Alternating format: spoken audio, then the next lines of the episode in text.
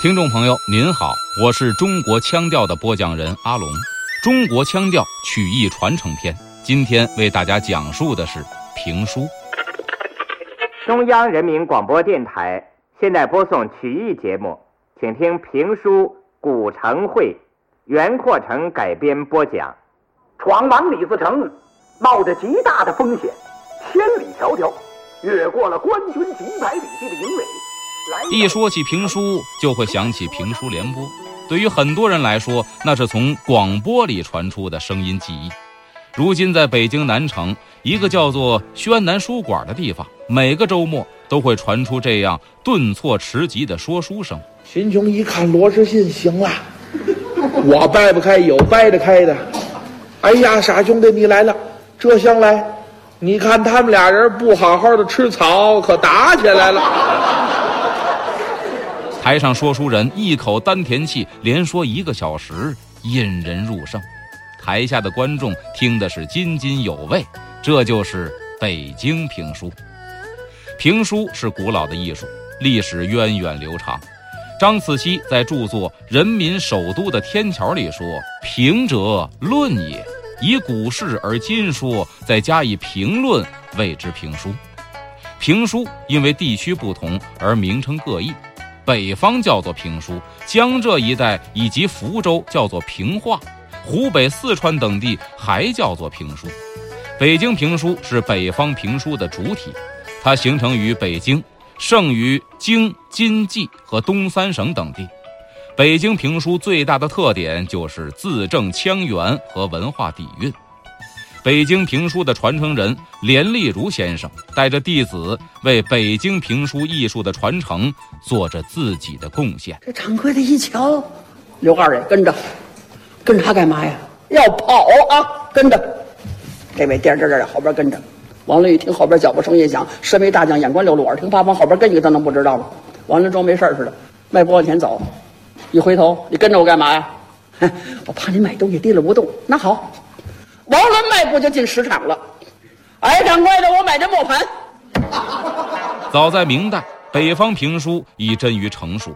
从那个时候起，评书的发展过程出现了四次高潮期。第一次高潮在明末清初，那时候评书名家辈出，柳敬亭是其中的佼佼者。第二次高潮在清末民国初期，代表人物有号称评书大王的双后平。第三次高潮是上个世纪三十到四十年代，代表人物有王杰奎、连阔如、陈世和等等。第四次高潮是上个世纪五十年代以来，涌现出了一批技艺精湛、深受欢迎的评书演员，比如陈荫荣、李新池、袁阔成、单田芳、刘兰芳、田连元、连丽如等等。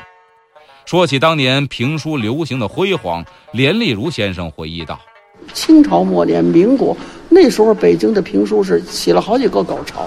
过去天桥二三十个书馆，我说书的时候，我父亲说书的时候，天桥四十个书馆，北京得有一百个书馆。你想一百多个书馆，一个书馆两场、三场，白天一场，晚上场，有的还要加早场。北京得有多少评书演员？得有多少人说书？那评书相当辉煌过。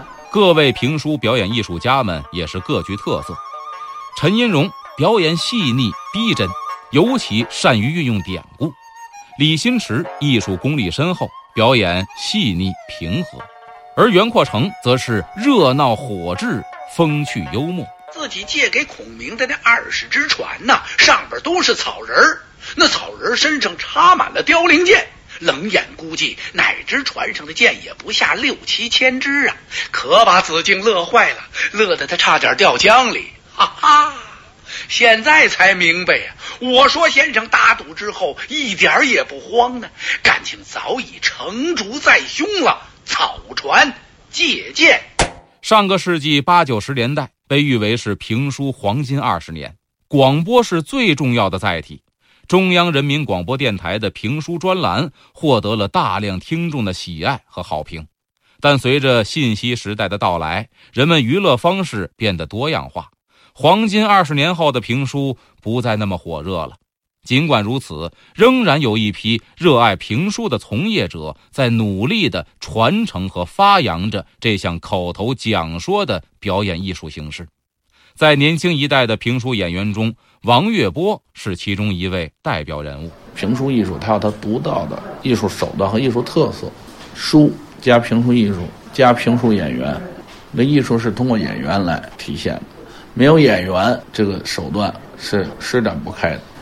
我们宣南书馆建立也十年了，这十年我们就干一个事情，说书。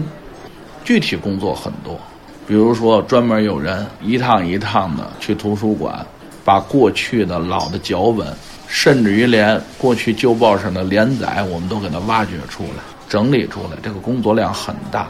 去年宣南书馆迁入位于天桥艺术大厦的新址，连丽如、王月波等多位评书表演艺术家。也随宣南书馆一起重返天桥。虽然连先生已经七十五岁高龄，但仍旧坚持每一场演出必到。他说：“这就是评书的魅力。我说书为什么好听？练的呀。我八点开火，我看观众啊。他观众一不爱听，我应当怎么给他说住了？我父亲常说，你说书你要看观众在想什么，你说在他心缝里，你要把他说住，这就是现场。你不会说现场，你就不会说广播，他就不吸引人，他就不生动。”你不会说现场，你就不会说电视评书。二零零八年六月七日，北京评书经国务院批准列入第二批国家级非物质文化遗产名录，国家给予大力扶持，评书演员们在精心构思、不断创作，进行更好的表演。相关从业者也更注重对评书艺术的保护，整理文字资料、录制音视频资料等等。以便日后更好的留存和传播，在弘扬传统文化的同时，被列入非遗名录的评书也更加注重传承。对于这个问题，连丽如先生的弟子、就职于中华书局的梁燕，表达了自己的看法。关于传承呢，就是说我们这十年呢，通过书馆评书的开展吧，呃，一个是培养了我们年轻演员，呃，再一个呢是培养了听众。我觉得这个对于后者来说重要性可能更大啊，因为演员呢相对来说呀，只要有舞台，这个有书目啊，有一个一定的平台，这就能去说书，能够展示自己。但观众的培养呢，这个不是朝夕之功，实干就是最好的传承。听的人多，看的人多，喜欢的人多，就是观众对评书艺术最大的支持。评书。这个最初从话匣子里飘出来的声音，如今正通过书馆、广播和网络平台等，让它再次绽放光芒。胸中具成竹，舌底翻莲花。我们希望听书可以成为更多年轻人一种时尚的生活方式。这位境界阎罗成老虎，抓起狗抢馅饼卖耙子。还结识了铁面判官尤俊达，六月二十三，长夜临晓，巫山结黄冈。秦琼、秦叔宝贝朋友两肋插刀，染面涂须炸登高，这才要反上冈山。